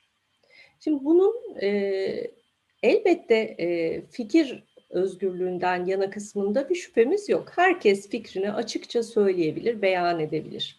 Bunda bir sıkıntı yok. Fakat yanlış olan bu kişilerin açıklamalarını sorgulamadan söz konusu kişinin e, konuştuğu konuda gerçek bir kaynak olup olmadığına, bu konuda uzman olup olmadığına bakmadan doğru ve geçerli bilgi sunuyormuş gibi bunu kabul etmek, bu bilgiyi satın almak. Yanlış burada. Diğer tarafta tabii şunu da yatsıyamayız. E, bu saydığımız kişiler yani bir şekilde ünlü olmuş, çok takip edilen, toplumun önemli e, yerlerde gördüğü veya özellikle kendi alanında başarılı olmuş, kendini ispat etmiş kişiler sanki kendilerine sorulan her soruya yanıt vermeleri gerekiyormuş gibi de hissedebiliyorlar. Bunları böyle gördükleri zaman bilmiyorum ya da bu konuda görüş bildirecek kadar bilgim yok diyebilmek e, kendileri için zor ama aslında e, bakıldığında erdem sayılabilecek seçenek olarak karşımıza çıkıyor. Herkes e, Jürgen Klopp kadar bunu yapamasa da e, en azından bunu yapmayan kişiler karşısında bizim bu sorgulamayı yapmamız gerekiyor. Asking on what Evet. Şimdi e, peki bilmediğini bilmekten girdik. E, yine bilmek konusuyla ilgili başka bir hususa değinmek istiyoruz. E, kaynak bu konuda uzman mı? Kaynak bu konuda görüş bildirmeye yetkin mi sorusunu soruyorduk. E, kaynak da zaman zaman e, değişebilir. Yani otorite sayılabilecek, sözüne güvenilebilecek, sunduğu bilgiye e, uyulabilecek kaynak da zaman zaman değişebilir ve o kaynak da kendini güncellemek durumunda kalabilir. Antik çağlarda baş ağrısına kişinin kafasının içerisindeki kötü ruhların neden olduğuna inanış e, söz konusuydu ve bu inanışın sonucu olarak kabul edilmiş tedavi yöntemi de kişilerin kafatasının açılıp kötü ruhların salınmasıydı. Şimdi oradan bu yana e, pek çok gelişme yaşandı. E, neyse ki artık böyle tedaviler uygulanmıyor. Fakat e, hala bu konuda son noktaya gelindiği de söylenemiyor. Çünkü e, bilimde bir sınır yok ve e, şu anda hala e, bilim insanları dünya ile ilgili, insanla ilgili öğrenebileceklerimizin çok küçük bir kısmına henüz e, ulaşabildiğimizi, bu bilgilere erişebildiğimizi söylüyorlar. Bir başka örnek, 1700'lü yıllardan itibaren e, toplumda bir sorun olarak görülmeye başlanan alkol, sigara ya da madde bağımlılıklarının e, irade zayıflığından veya kişinin kurtulma konusundaki isteksizliğinden kaynaklandığı düşünülüyordu. Böylece e, bu kişiler e, tedavi edilmekten veya hatta e, destek görmekten ziyade itilmekle, dışlanmakla, e, bağımlılıklarına daha fazla terk edilmekle e, karşı karşıya kalıyorlardı. Oysa zaman içerisinde yapılan tıbbi araştırmalar bağımlılığın da tıpkı diyabet gibi, hipertansiyon gibi kronik, ilerleyen ve tekrarlayan bir hastalık olduğunu ortaya koydu ve artık bugün buna uygun bir tedavi protokolü uygulanıyor. Yani aslında e, uzmanlar da yanılabiliyor. E, bilimdeki en temel e, zaten husus şu ana kadar edinebildiğimiz bilgilerle sahip olduğumuz doğrunun bu olduğunu kabul etmek. İleride daha farklı doğrular, gerçekler oluşabileceğini, ortaya çıkabileceğini ya da bizim tarafımızdan anlaşılır olabileceğini kabul etmekle başlıyor. Ee, burada bilmemek kadar e, ulaşabildiğimiz bilgiyi doğru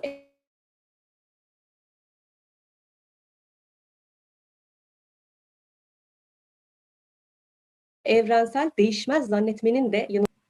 Peki kimler daha akıl yürütmeye üşenenler? E, çünkü bilmek için e, bilgiyi olduğu gibi alıp kullanmaktan ziyade işlemeye, sorgulamaya, evirip çevirmeye, başka türlüsü olabilir mi?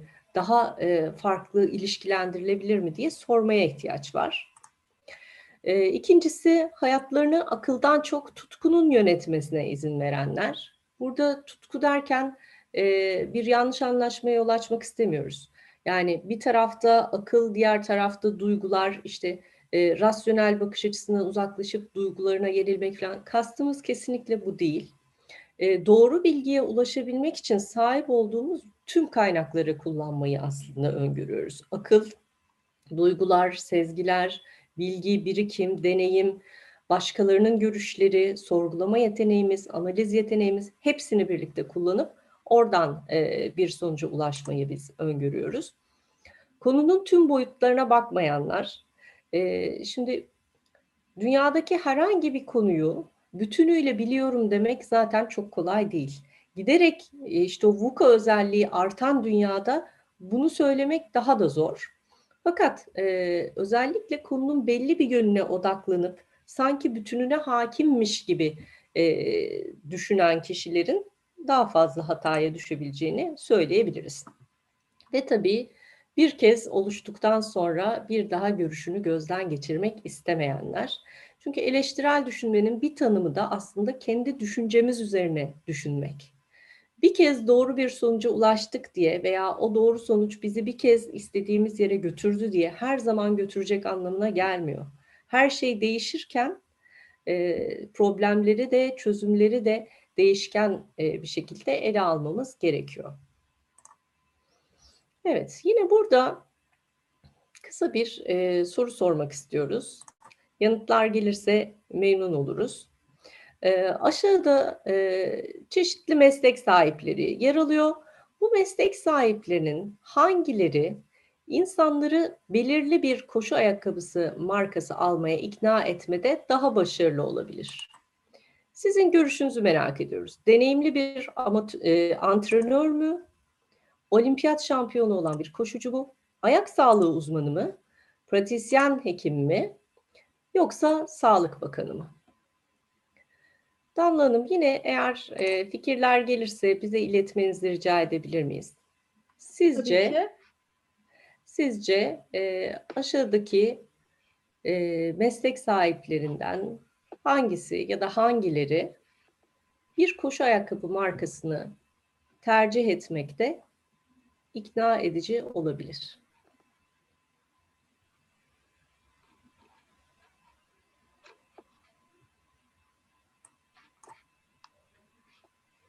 Bir yandan da şeyi sormuş oluyoruz. Siz bir koşu ayakkabısı tercih edecek olsanız Hı hı. e, bu kişilerden hangisinin söylediğine güvenirsiniz? Hangisinin söylediğine göre hareket edersiniz? Ee, Çağdaş Pullu olimpiyat şampiyonu bir koşucu demiş. Hı hı.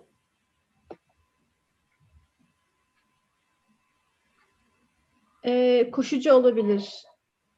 Bir cevap daha. Evet. Bizzat kullanan profesyonel sporcu bu konuda iyi bir kaynak gibi görünüyor bize demek ki. Ee, Sağlık Bakanı olabilir demişler yine. Hı hı.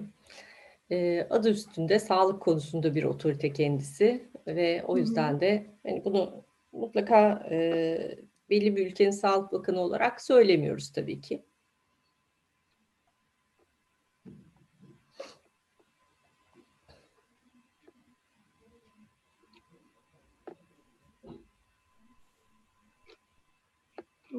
Şu an başka cevap yok.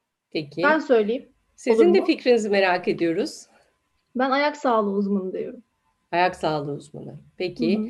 Siz de e, fonksiyonel taraftan yaklaştınız ve e, madem ki bu ayakkabıyla koşacağım, o zaman e, ayak sağlığıma hangisinin iyi geleceğini bilmek isterim düşüncesinden sanıyorum ki Bir cevap daha var. Hı hı. Benim için antrenör ancak Sağlık Bakanı ya da şampiyon koşucu daha çok göz önünde olduğu için genelde onlar olabilir. Farklı Hı hı. bir bakış açısı. Güzel. Yani e, bu e, izleyicimiz de hem kendi bakış açısını hem de başkalarının neye bakacağına dair tahminini bizimle paylaşmış. Ne kadar güzel. E, fakat size şöyle bir örneği e, hatırlatmak isteriz. New Balance markasının e, dünyada satışlarını en çok artırması Steve Jobs'ın e, Apple lansmanlarına New Balance marka ayakkabılarını giymesiyle e, başlıyor. Ona denk geliyor. Şimdi New Balance belki de pek çok kişinin e, spor için tercih etmeyeceği bir marka olduğu halde e, bu kadar ünlü, önde ve özellikle e, yeniliği, e, bütün dünyanın beklediği sürprizi, işte e, dünyanın en havalı cihazlarını temsil eden kişi onu giydiği zaman e, diğer uzmanlardan çok daha etkili olabiliyor ikna edicilik konusunda. Normal şartlarda biz bu soruyu size e, aşağıda aşağıya da Steve Jobs'u veya işte herhangi bir iş insanı olarak kendisini yaz, yazarak sormuş olsaydık muhtemelen seçeneklerde onunla ilişki kurmayacaktınız. Ama e, gerçek hayatta burada söylemeye çalıştığımız şey şu. İnsanoğlu olarak biz e, zannedildiği kadar rasyonel kararlar vermiyoruz.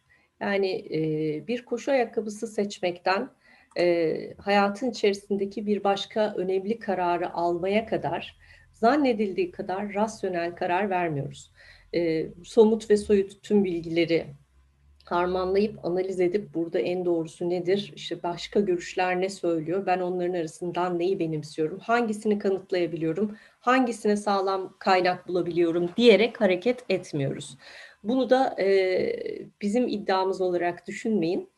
E, bu konuda e, özel olarak zaten yapılmış çalışmalar ve hatta e, rasyonel karar vermenin dışında e, ne kadar önemli hususlarda karar verildiğini ortaya koyan e, bilimsel araştırmalar da var.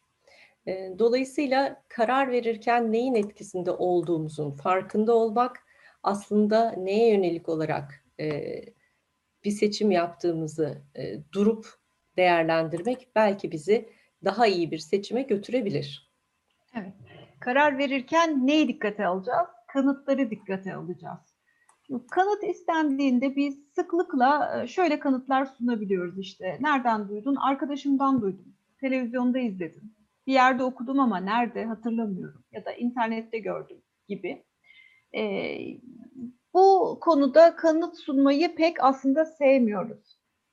Kanıt sunmak, orta, ortaya attığımız iddianın dayanağını karşımızdakine göstermektir aslında. E, ama biz bunu e, neden sevmiyoruz? Şimdi bakalım niye sevmiyoruz? Çünkü insan zihni e, aslında tam bir görüş fabrikasıdır. İnsanın paylaşacak tonla görüşü vardır. Yani her birine kanıt sunması yorucu bir davranış haline gelecek. E tabii başka şey, insanlar her zaman görüşlerinin dayanağını hatırlayamayabilir. Gerçekten nereden e, gördüğünü, nereden okuduğunu, duyduğunu hatırlamakta zorlanabilir.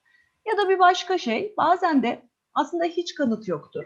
Yani diğer bir deyişle e, görüş kayda değer hiçbir şeye dayanmamaktadır. Ama kişi e, ona yönelik bir deneyim yaşamıştır ve deneyimini anlatıyordur. İşte biz insan olarak kendimizi bu konuda kandırma cazibesine çok kolay kaptırabiliyoruz.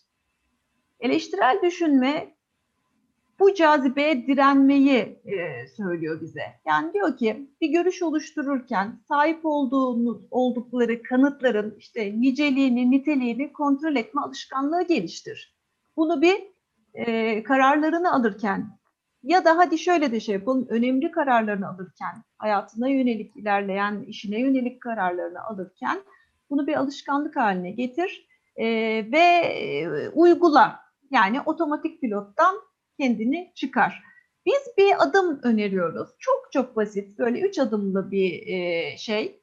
E, eleştirel düşünme adımları dedik. İşte daha önce bahsetmiş olduğumuz varsayımları gerçeklerden yani esassız varsayımları tanı, gerçeklerden ayır.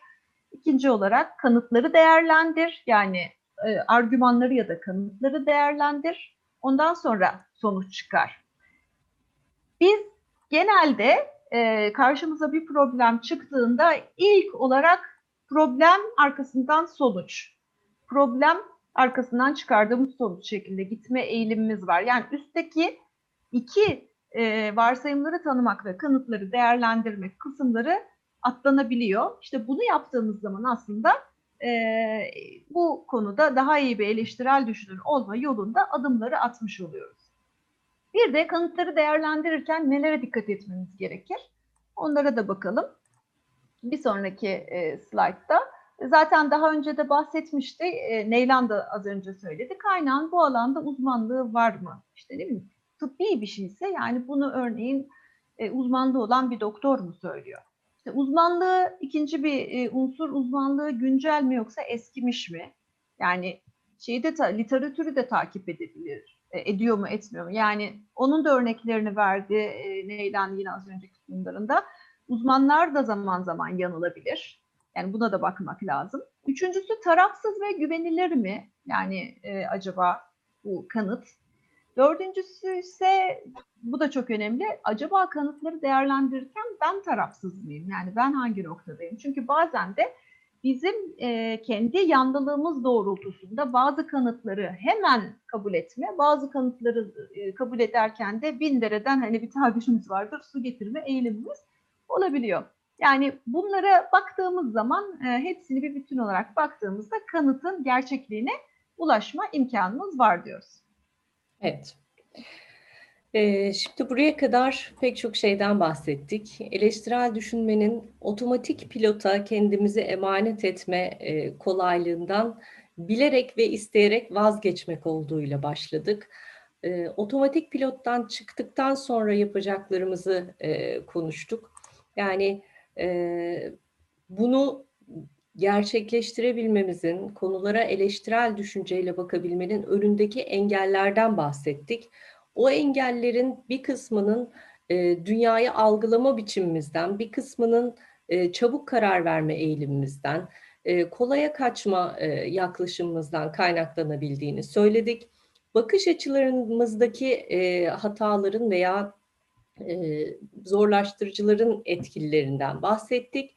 Bunların e, dışına çıkabildiğimizde eleştirel düşünmenin adımlarının neler olacağını söyledik ve artık e, sonuç noktasına geldiğimizde de şunu söylüyoruz. Evet kolay değil. E, şimdi her zaman alıştığımızın dışında bir şey yapmayı denediğimiz her durum gibi Öğrenirken azim ve direnç gerektiriyor. E, tabii ki disiplinli bir e, düşünme süreci, işte daha fazla, daha yorucu, daha geniş bakış açısından görmeye çalışma çabası başlangıçta bizi biraz yavaşlatabilir. Her zaman olduğu kadar hızlı çözüm bulamadığınızı, e, karşınıza çıkan bilgilere artık eskisi kadar kolay inanamadığınızı, birisi bir şey söylediğinde hemen onunla hemfikir olamadığınızı fark edeceksiniz.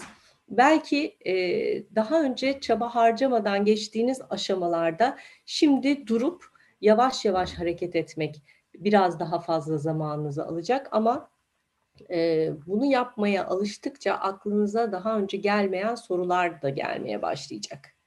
E, bu sorular zaten bizim açımızı genişletecek olan, daha fazlasına ulaşmamızı sağlayacak olan kaynak olarak karşımıza çıkıyor.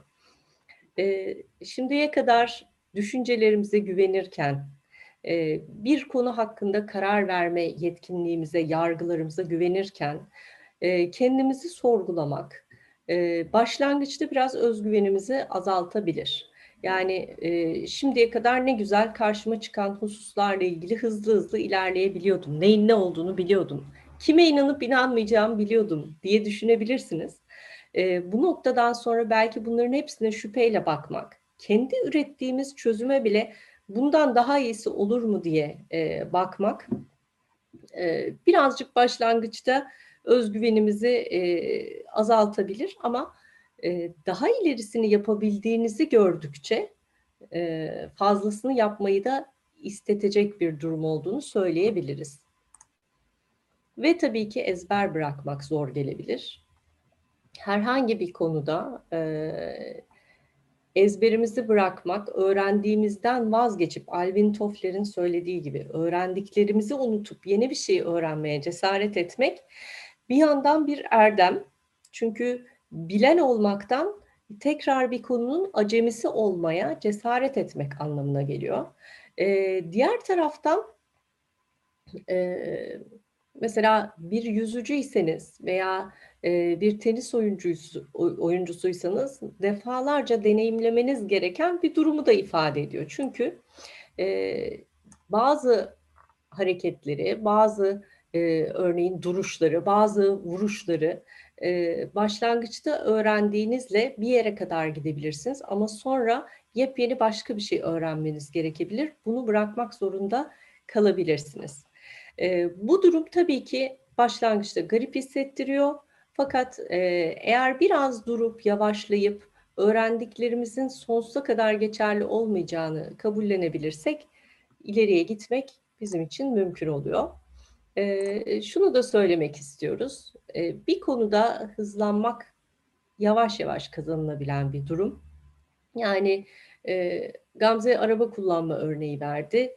İlk defa araba kullandığımız günleri hatırlayalım her şeyi adım adım düşünerek yaparken işte kontağı çalıştırdım, emniyet kemerimi taktım, e, aynaları kontrol ettim, vitesi e, bire aldım, yürüyorum. E, bunları yaparken bir süre sonra e, bunları nasıl, hangi sırada, ne zaman yaptığımızı bile fark etmeden e, araç kullanırken aynı zamanda telefonla konuşarak, aynı zamanda işte e, rotamızı belirleyerek vesaire seyredebiliyoruz. E, bu yüzden de yavaş yavaş kazanılacağını söylüyoruz ve bu şekilde programımızı tamamlamak istiyoruz.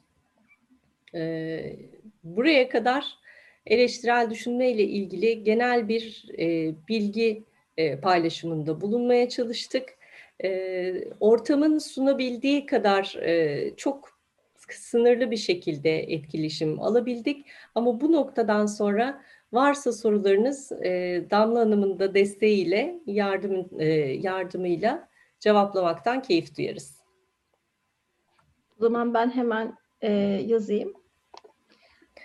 Ben de ekranı kapatıyorum müsaadenizle. Tabii.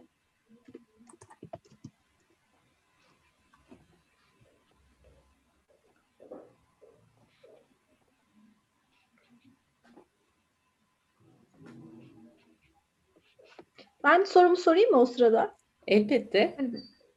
Tamam. Ee, analitik düşünme ve yaratıcı düşünme. bu kavramlarla da e, sık sık karşılaşıyorum ben. E, birbiriyle iç içe tahmin ediyorum. Çünkü çok uzak kavramlar değiller ama hani yakınlığı nedir eleştirel düşünmeyle beraber? E, Gamzeciğim yanıt vermek ister misin? Ben başlayayım? E, başlayabilirsin. Ben de e, fikrimi söylerim daha sonrasında. Hı hı. Şimdi e, analitik düşünmeyle başlamak isterim. E, aslında üst düzey zihinsel beceriler kısmında analiz sentezden e, çok küçük bahsetmiştik. E, eleştirel düşünmede biz temel zihinsel becerilerimizin üzerine gelişmiş olan e, üst düzey zihinsel becerilerimizi de koymayı hedefliyoruz. Orada tabii ki analiz sentez bizim için çok önemli e, araçlar haline geliyor ama tek başına değil. Onu da yaratıcı düşünmeye bağlamak isterim. Şimdi yaratıcı düşünce, inovasyon vesaire kavramları konuşulurken sıklıkla e, şunu sorgulamamız gerekiyor. Sadece bir şeyin farklı olması, daha önce yapılmamış olması, ilk kez ortaya çıkması, e, yaratıcı olmasına yeter mi? E, yoksa biz o yaratılandan bir fayda bekliyor muyuz? Yani e, üstelik bir fayda yaratmak üzere, bir problemi çözmek üzere yarattığımız çözümün e, Gamze'nin verdiği pestisit örnekleri vardı. Başka sorunlara yol açmayacağından ne kadar emin olabiliyoruz? Yani eleştirel düşünme bunların bir çatısı gibi düşünebiliriz. İçinde analitik düşünme de var, yaratıcı düşünme de var. Bunun yanında tabii ki e, işte yansıtıcı, mantıksal, kurallara bağlı bir sistematik içerisinde olması gibi devam ediyor. O detaylara burada çok girmedik. Tamam. Soru için çok teşekkür ederiz. Gamzeciğim ilaven var mı? Şöyle söyleyebilirim ilave olarak. Aynen yani yarat aslında birbirlerini bütünleyen şeyler. Yani yaratıcı düşünce aslında analitik düşünceden de besleniyor. Yani o da onu kapsaması gerekiyor gibi. E, ikisi bütün olduğunda yani analitik e, yaklaşım olmadan yaratıcılık e, havaya da savrulabilir. Mantıklı bir şey sonuçta çıkmayabilir. Çünkü e, yaratıcılık sınırsızdır ama bunu belirli bir rota içerisinde tutabilmek için daha analitik yaklaşımdan yaklaşmak gerekir gibi de bağlantıları var. Bunu ekleyebilirim. Anladım. Ee, ben hani reklamcılık bölümü mezun olduğum için anı e, yaratıcı düşünceyi belli bir sistematikle bize yapılacağını söylemişlerdi. Biz e, kuluçka yöntemi, işte beyin fırtınası, not alarak çalışma bunlardan hani aklımda kalanlar. Bu arada bayağı olmuş mezun olalı düşününce. e, hani bu şekilde söylemişlerdi. Onun da bir sistematiği vardı. Orada bir kontrol edeyim hemen. Hı hı. Şu an katılımcılarımızın soruları yok görünüyor. Hı hı. Eklemek istediğiniz var mı? Eklemek istediğimiz husus belki şu olabilir. Ee, çok fazla o konuya girmedik sunumumuzda. Ee, eleştirel düşünmenin e, geliştirebil geliştirilebilir olduğundan bahsettik ama nasıl geliştirileceğine dair burada çok fazla konuşmadık. Şimdi e, bizim bu konuyla ilgili yaptığımız çalışmalar kapsamında hem yetişkinlere yönelik hem de işte e, lise, e, ortaokul öğrencilerine yönelik e, bir takım programlar var. E, eleştirel düşünme e, belli bir sistematik dahilinde eğitimle geliştirilebilen, öğrenilebilen daha doğrusu ve üzerine konarak yani e, kişinin bireysel çabasıyla bunu e, sahiplenip hayatıma daha fazla katmak istiyorum eğilimiyle öteye gidebilen bir e, yetkinlik. Tabii ki temelinde sağlam bir bilişsel kapasite olması gerekiyor. Bu ne demek? Kişinin e, zekasını başka unsurlar, e, birbirinden ayrı gibi görünen unsurları ilişkilendirme, e, problemlere e, birden fazla yolla çözüm üretebilme, somuttan soyuta varabilme konularında belli bir yetkinliği ve bir kapasitesi varsa eleştirel düşünmede bunun üzerine rahatlıkla eğitimle kazandırılabiliyor. E, buna yönelik dediğimiz gibi yavaş yavaş artık eğitim kurumlarında programlar başladı ama çok bilinmiyor. Biz e, temas ettiğimiz bütün gruplarda bunu söylüyoruz, hatırlatıyoruz. Özellikle üniversite öğrencisi arkadaşlarımıza. E, okulunuzda eğer müfredatın içerisinde böyle bir ders varsa, hani öneminin ne olduğunu kavrayarak, size hayatta nerede gerekeceğini bilerek daha farklı e, yaklaşabilirsiniz diye e, dikkat çekmeye çalışıyoruz. E, bunun bir egzersizi var mı peki? Onu sorayım. Yani Elbette. Ee, şeyi söyleyelim hani mesela bizim bütün e, eğitim programlarımız egzersizler üzerinden gidiyor. Hı hı. Kısa kısa aslında e, buradaki bilgileri ve bunlara ilave temel bilgileri verip hemen arkasından sayısız egzersizle devam Hı ediyoruz. Egzersizler de basitten zora doğru ilerliyor. Çünkü daha önce çok fazla kullanmadığımız kaslarımızı e, ısıtarak kullanmayı öğreniyoruz. E, bizim e, eğitim programında uyguladığımız çok sayıda egzersizin üzerine e, dünyada da bu konuda yazılan, çizilen, e, üretilen e, egzersizler üzerinden kişiler kendilerini e, yine geliştirmeye devam edebiliyorlar.